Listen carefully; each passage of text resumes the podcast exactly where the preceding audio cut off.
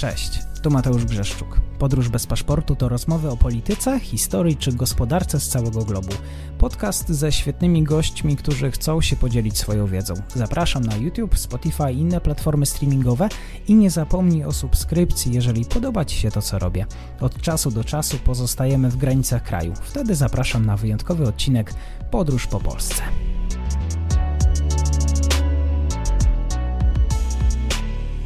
Dzień dobry, Mateusz Grzeszczuk przy mikrofonie. Dziękuję wszystkim, którzy wspierają mnie na serwisie Patronite, po to, żeby ten podcast mógł się dalej rozwijać. Dzisiaj moim gościem jest e, pan dr Leszek Sykulski w krótkim komentarzu na temat obecnej e, sytuacji geopolitycznej, energetycznej. Dzień dobry, panie doktorze, i dziękuję za przyjęcie zaproszenia. Dzień dobry panu, dzień dobry państwu, dziękuję za zaproszenie. Polską racją stanu jest, by rurociąg Baltic Pipe zaczął działać jesienią w przyszłym roku. E, tak by w rozmowach o nowym kontrakcie na dostawę gazu z Rosji lub jego braku Polska była niezależna. Tak powiedział sekretarz stanu Artur Soboń z Ministerstwa Aktywów Państwowych. Duńczycy wstrzymali pracę na swoim odcinku lądowym, wyjaśniając też słuchaczom, w zeszły czwartek Duńska Komisja Odwoławcza do Spraw Środowiska i Żywności cofnęła pozwolenie środowiskowe dla rurociągu. Sprawa ma być przekazana do ponownego rozpatrzenia. Panie doktorze, wcześniej pod koniec maja mieliśmy, mogliśmy słyszeć o sporze Polski i Czech o Turów. Sam konflikt obił się szerokim echem w mediach. Czesi i Duńczycy, dwa spory, dwa konflikty, dodatkowo jeszcze kwestia Nord Stream 2, ochrona zwierząt, ochrona klimatu, skąd te właściwie przytyczki w nos dla Polski? Jakie sprawy mają tło polityczne? No, ja myślę, że sama decyzja duńskiej, duńskiej agencji zajmującej się ochroną środowiska o cofnięciu decyzji środowiskowej dla Baltic Pipe i, i, tutaj jest absolutnie decyzją polityczną. Ja bym nie brał na poważnie kwestii ochrony terenów rozrodu czy terenów po prostu zasiedlonych przez myszy i nietoperze, no bo to był taki główny argument podnoszony właśnie przez tę duńską agencję. Ja myślę, że tutaj mamy do czynienia z tak naprawdę z geopolityką i to jest czynnik geopolityczny. Ja tylko przypomnę, że spotkania y, dyplomatów duńskich, y, czy to z y, dyplomatami amerykańskimi, czy z rosyjskimi, były dość intensywne w maju tego roku. Nie wierzę w to, że nie było żadnych nacisków w tym zakresie. Niewątpliwie Baltic Pipe jest to projekt o znaczeniu strategicznym dla państwa polskiego. Jest to projekt, który jest bardzo ważnym elementem, czy jednym z pięciu ważnych elementów tak zwanego korytarza północnego. Mamy tutaj do czynienia w ogóle jeszcze z szerszym kontekstem, jeśli chodzi o architekturę bezpieczeństwa energetycznego, ponieważ mm, z kolei cały korytarz, powiedziałbym, północny składa się z trzech elementów. Z korytarza norweskiego, którego jednym z pięciu ważnych elementów właśnie jest Baltic Pipe, z terminala pływającego w Zatoce Gdańskiej, który jest w stanie odbierać gaz, gaz skroplony LNG, no i oczywiście z terminala LNG, który już istnieje w Świnoujściu, którego przepustowość teraz, czy ta zdolność do przyjmowania gazu skroplonego to około 5 miliardów metrów sześciennych gazu po regazyfikacji. Jeśli chodzi o ten projekt, tak jak powiedziałem, korytarza północnego, składającego się z tych trzech strategicznych elementów, gazoportu w Świnoujściu, terminala pływającego w Zatoce Gdańskiej i korytarza norweskiego, jest tutaj mowa o możliwości sprowadzania do Polski od 17 do 18 miliardów metrów sześciennych gazu i tak naprawdę uzyskania bardzo, y, bardzo korzystnej dla Polski dywersyfikacji dostaw gazu ziemnego i uniezależnienia się od dostaw gazu z Federacji Rosyjskiej. Tak jak powiedziałem, jeśli chodzi o korytarz norweski, Baltic Pipe jest jeden z pięciu ważnych elementów. E, akurat ten odcinek, o którym mówimy, jest to odcinek lądowy, który jest zablokowany obecnie przez Duńczyków, jest zablokowana jego budowa, to jest ponad 200 200 kilometrów i niewątpliwie jest to zbieżne z interesami Niemiec i z interesami Federacji Rosyjskiej. Weźmy pod uwagę to, że 19 maja tego roku mm, Departament Stanu Stanów Zjednoczonych mm, zawiesił wykonywanie sankcji na spółkę Nord Stream AG, e, Nord Stream 2 AG, która buduje właśnie gazociąg Nord Stream. Zresztą niedawno Władimir Putin już ogłosił kilka dni temu ukończenie budowy pierwszej nitki Nord Stream 2. Pytanie, czy rzeczywiście ona jest już na tyle podłączona, że, że jest możliwe jej uruchomienie. Moim zdaniem jeszcze, jeszcze to trochę potrwa.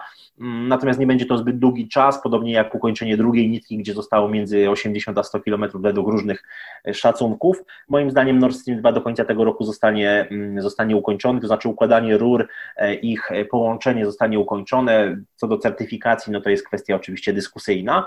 Natomiast mm, jeżeli chodzi o Baltic Pipe, niewątpliwie jest to, jest to taki bardzo silny sygnał dla Polski. Dlaczego? Dlatego, że pamiętamy, że zgodnie z harmonogramem Baltic Pipe miał być uruchomiony do 1 października 2022 roku. Natomiast umowa z Gazpromem, ta umowa która została podpisana jeszcze w 1996 roku, tak zwana e, gaz, gazowa umowa stulecia, mm, kończy się 31 grudnia 2022 roku. Wtedy własność gazociągu jamalskiego trafi w ręce mm, polskiego operatora, polskiego, polskiej firmy Gas System, no i wówczas należy albo podpisywać nowe umowy, no albo właśnie skorzystać z, z gazu z innego kierunku. Ja tylko przypomnę, że gazociąg Baltic Pipe, jego przepustowość maksymalna to miało być 10 miliardów metrów sześciennych gazu. No dla porównania powiem, że tutaj jeżeli chodzi o gazociąg Nord Stream 1, to jego maksymalna przepustowość obu nitek rocznie to jest 55 miliardów metrów sześciennych gazu, mówimy o maksymalnej przepustowości, a jeśli chodzi o pierwszą nitkę, y, która została zgodnie ze słowami Władimira Putina, to podkreślam, mm, na forum ekonomicznym w Sankt Petersburgu, na forum gospodarczym podana. To jest przepustowość 27,5 miliarda metrów sześciennych gazu maksymalna. Druga nitka, jeżeli zostanie ukończona i zostanie podpięta do systemu i certyfikowana, no to również mamy tutaj do czynienia z 27,5 miliardami metrów sześciennych gazu. To jest łącznie dokładnie tyle samo co Nord Stream 1. Mm, to oczywiście daje bardzo duże, dużą, powiedziałbym tutaj przewagę, taką powiedziałbym i gospodarczą, i y, strategiczną ze strony Niemiec i Rosji nad nad krajami regionu. Istnieje możliwość wyłączenia tranzytu gazu z Ukrainy. Polska będzie miała bardzo nikłe szanse, jeżeli nie, nie dojdzie do oddania gazociągu Baltic Pipe do na przykład y, z pomocy jakiejś gazowej, byśmy tutaj powiedzieli, pomocy energetycznej dla Ukrainy sama być może no będzie, będziemy być może nawet skazani w przyszłym roku na jesieni bądź, bądź na zimę, jeżeli nie dojdzie do uruchomienia Baltic Pipe, do zakupu, tak zwanych zakupów spotowych, na rynku, no bądź, bądź korzystania z, tutaj bym powiedział, y, rewersu w, i, i, kupowania gazu z, z, Republiki Federalnej Niemiec. No, sprzedaż gazu w, w, Polsce w zeszłym roku, jeżeli chodzi o PGNiG, czyli Polskie Górnictwo Naftowe i Gazownictwo, wyniosła nieco ponad 31,5 miliarda metrów sześciennych gazu. No widzimy rzeczywiście, że, że, że tu jest bardzo duży problem. Ja jeszcze tylko przypomnę, że z samym gazociągiem Baltic Pipe jest o tyle problem, że to złoże norweskie, bo mówimy o Morzu Norweskim, o tych złożach złożach, o, tym, mm, o tych złożach szelfowych, które tam się znajdują i o tych koncesjach, które zresztą PGNiG ma, a ma tych koncesji 19 i, z, i te koncesje i te złoża, które tutaj y, że tak powiem, do których prawa ma PGNiG, do, mogą dostarczyć nam 2,5 miliarda metrów sześciennych, około 2,5 miliarda metrów sześciennych gazu. Jeżeli dojdzie do, mm, y, powiedziałbym, wyczerpywania się tych, tych, tych złóż, zwłaszcza złoża Stavanger, bo o tym złożu mówimy na Morzu Norweskim, no to jest pytanie, co, co robić dalej? No oczywiście można przesuwać dalej wydobycie na tereny Arktyki, no ale to, koszt, to są koszty, to jest kwestia oczywiście zwiększenia kosztów. Jeżeli mieli jeżeli tutaj duński operator, jeżeli spółka Energinet, bo o niej mówimy, jeżeli chodzi o y, bycie partnerem dla Polski, y, to y, jeżeli będzie chciała dostarczyć gaz i wywiązać się chociażby z tego, z tego wolumenu 10 miliardów metrów sześciennych gazu, no być może może się zdecydować na zakup na przykład gazu rosyjskiego. To jest wariant poruszany przez wielu ekspertów, przez wielu analityków, także analityków rynku paliw i jest to jedno z zagrożeń dla państwa polskiego. Mhm. Druga sprawa, o, o którą Pan zapytał, to jest kwestia kopalni Turów i kopalni węgla brunatnego i tego sporu, który się toczył w zeszłym roku przed Komisją Europejską, a w tym roku, w maju tego roku mieliśmy, obserwowaliśmy wyrok Trybunału Sprawiedliwości Unii Europejskiej, uderzający absolutnie w polskie bezpieczeństwo energetyczne, Przypomnijmy tylko, że kopalnia Turów zatrudniająca ponad 3000 e, ludzi e, dostarcza bezpośrednio taśmociągami e, węgiel do elektrowni Turów. Z kolei ta elektrownia jest czwartą co do wielkości elektrownią węglową cieplną w Polsce i mm, zatrudniająca ponad tysiąc ludzi i dostarczająca około 7-8% energii elektrycznej w, w Polsce. W związku z czym ma ogromne znaczenie strategiczne, ma to ogromne znaczenie dla całej polskiej infrastruktury krytycznej związanej z energetyką i w ogóle z, tak jak powiedziałem, bezpieczeństwa energetycznego regionu, tak żebym nawet powiedział, to pokazuje bardzo duży nieprofesjonalizm polskiej dyplomacji.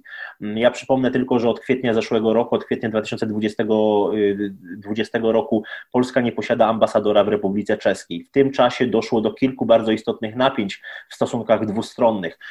Przypomnę tylko incydent z maja, czerwca, z przełomu maja, czerwca zeszłego roku, incydent graniczny związany z zajęciem kapliczki przez e, żołnierzy Wojska Polskiego, co było oczywiście wynikiem nieporozumienia i, i pewnego, pewnego błędu, niezrozumienia, natomiast to w jaki sposób to zostało nagłośnione w mediach, jak to się odbiło negatywnie na obrazie Polski w Unii Europejskiej, no, po, po, pokazuje, że tak naprawdę ta polska dyplomacja absolutnie nie działała tak, jak działać powinna. No, wakat na stanowisko ambasadora, y, zwłaszcza jesienią zeszłego roku y, i brak znalezienia próby w ogóle efektywnego, powiedziałbym takiej efektywnej mediacji ze stroną czeską spowodował to, że sprawa została wniesiona do Komisji, do Komisji Europejskiej, a ta przekazała sprawę Trybunału Sprawiedliwości. Ja myślę, że, że tutaj mamy do czynienia z, z, z, absolutną słabością właśnie polskiej dyplomacji. No ale widzimy, że ta, że ta słabość Polski wychodzi na bardzo wielu, na wielu kierunkach. Jeżeli dzisiaj patrzymy na to, jak polska mniejszość jest traktowana w Republice Białoruś, no to myślę, że też w jakimś takim powiedziałbym pośredni sposób ośmiela to państwa ościenne do bardziej asertywnej, polityki wobec państwa polskiego i Czesi niewątpliwie tutaj wykorzystują to dla, dla własnych celów. To zagraża oczywiście bezpieczeństwu energetycznemu Polski, bo jeżeli doszłoby do wstrzymania wydobycia w kopalni Turów i do wstrzymania, co za tym, no, no to groziłoby wstrzymanie działalności elektrowni Turów, a to oznaczałoby z kolei konieczność zakupów za granicą węgla brunatnego. Najtaniej, oczywiście w sensie ekonomicznym, w sensie odległości, w sensie transportu, byłoby najłatwiej to kupić z Republiki Czeskiej bądź z Republiki Federalnej Niemiec. No na tym sporze niewątpliwie najwięcej skorzystaliby Czesi, jak i Niemcy. No ja przypomnę tylko, że Niemcy budują całą swoją transformację energetyczną na, na pewnym takim założeniu, że mm, podtrzymywanie działalności elektrowni opartych na odnawialnych źródłach energii będzie możliwe dzięki dostawom między innymi rosyjskiego gazu. Y, no, wiemy doskonale, że no, elektrownie działające w oparciu o OZE nie są w stanie 365 dni w roku produkować samodzielnie energii przy użyciu energii słonecznej, wiatrowej, innej, z odnawialnych źródeł i w okresach przestoju właśnie dostaw tej energii odnawialnej są wspomagane, turbiny tych elektrowni są wspomagane właśnie y, na przykład gazem ziemnym. I tutaj rzeczywiście w tym kontekście i Nord Stream 1 i Nord Stream 2, a być może także planowany Nord Stream 3 y, będą służyły Niemcom do, mm, do, możli do możliwej redystrybucji rosyjskiego gazu, także na te rynki, które będą cierpiały na niedobory tego gazu. No a wiele wskazuje na to, że jednym z takich rynków, który będzie cierpiał cierpią na niedobór gazu, jest szeroko pojęty rynek środkowo, środkowoeuropejski. Czytałem materiał sprzed pięciu lat, że Rosjanie biorą sobie na cel rynek gazowy w Polsce. Dotyczyło terminala w Świnoujściu, właśnie samego rurociągu Baltic Pipe. Jeżeli chodzi o te wątki czeskie, duńskie, wątki Nord Streamu, to czy w jaki sposób możemy zaobserwować zwiększenie zainteresowania obcych służb tymi tematami, czy te wątki mogą być też wykorzystywane do tego typu działań? I cały czas są wykorzystywane, obce służby specjalne są bardzo aktywne, jeśli chodzi o polski sektor energetyczny, jeśli chodzi w ogóle o sektor energetyczny w Europie. Geopolityka rurociągów to nie jest termin tylko publicystyczny. Ja przypomnę tylko, że o geopolityce rurociągów swoją rozprawę doktorską pisał Władimir Putin. To też pokazuje pewne, pewne spojrzenie strategiczne na tego typu instrumenty nacisku. Ja tutaj jeszcze tylko, jeżeli już w ogóle poruszamy temat geopolityczny, no to warto przecież powiedzieć o istniejącym gazociągu OPAL, o lądowym gazociągu OPAL, który jest przedłużeniem Nord Stream 2. I w tym kontekście patrząc, to niewątpliwie Baltic Pipe nie jest na rękę nie tylko Federacji Rosyjskiej, ale także Niemcom. Mm, gazociąg Opal przecież będzie sąsiadować z tym gazociągiem y, polsko-duńsko-norweskim, no i będzie dla niego oczywiście konkurencją. Opal biegnie przez Niemcy od północy na południe, wzdłuż zresztą wschodniej granicy, wzdłuż wschodniej granicy Niemiec, a zachodniej granicy Polski i y, no, oczywiście umożliwia odbiór rosyjskiego gazu i przesyłanie go na południe do, do, do Czech, do, na Słowację. Y, również istnieje oczywiście możliwość, y, istnieje możliwość, tak jak powiedziałem, rewersu i Y, właśnie sprzedaży gazociągu, y, gazociągu y, rosyjskiego przez Niemcy.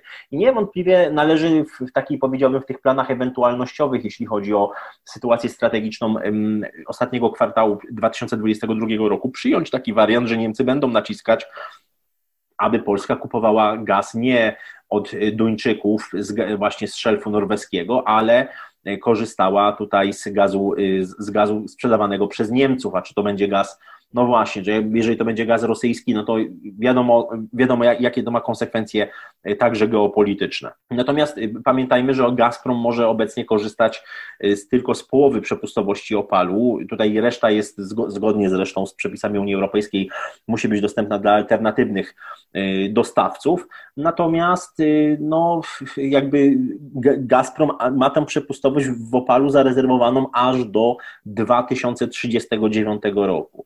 No, w, fakt, faktem jest, że, mm, że, że, że tutaj mamy, mamy do czynienia z wielką rozgrywką geopolityczną i z wielką, e, tak, z wielką działalnością także służb specjalnych. No ja przypomnę, że Polska, mm, aby w ogóle podjąć budowę Baltic Pipe, no musiała zapłacić w pewien sposób oczywiście, terytorialnie Danii. Chodziło o, mm, o zakończenie sporu polsko-duńskiego, którego większość obywateli generalnie podejrzewam nie kojarzy, bo chodzi o tak zwaną szarą strefę na Bałtyku, to jest taki obszar no, 715 km kwadratowych, obszar morza właśnie między polskim wybrzeżem a wyspą Bornholm i właśnie decyzją polskiego parlamentu w 2019 roku, na samym początku zresztą 2019 roku oddaliśmy Danii 80% tej strefy.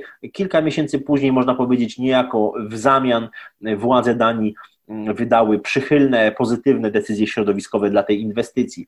Faktem jest, że że mamy tutaj do czynienia mm, tak naprawdę y, z, z wielką grą służb specjalnych.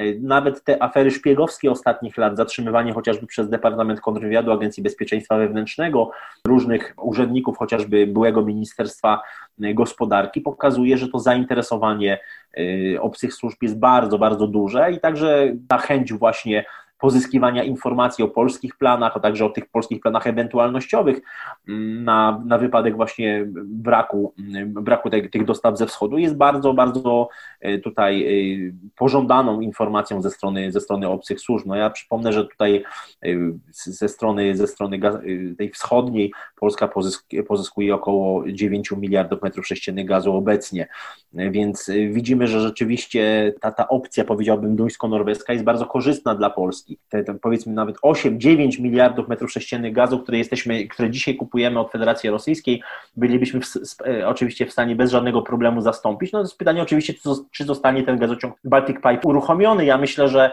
na razie nie ma co dramatyzować. To jest jeszcze kwestia do, e, do re, renegocjacji. Myślę, że to jest teraz w dużej mierze gra na czas. Pytanie, w co grają Amerykanie w tej, w tej całej układance.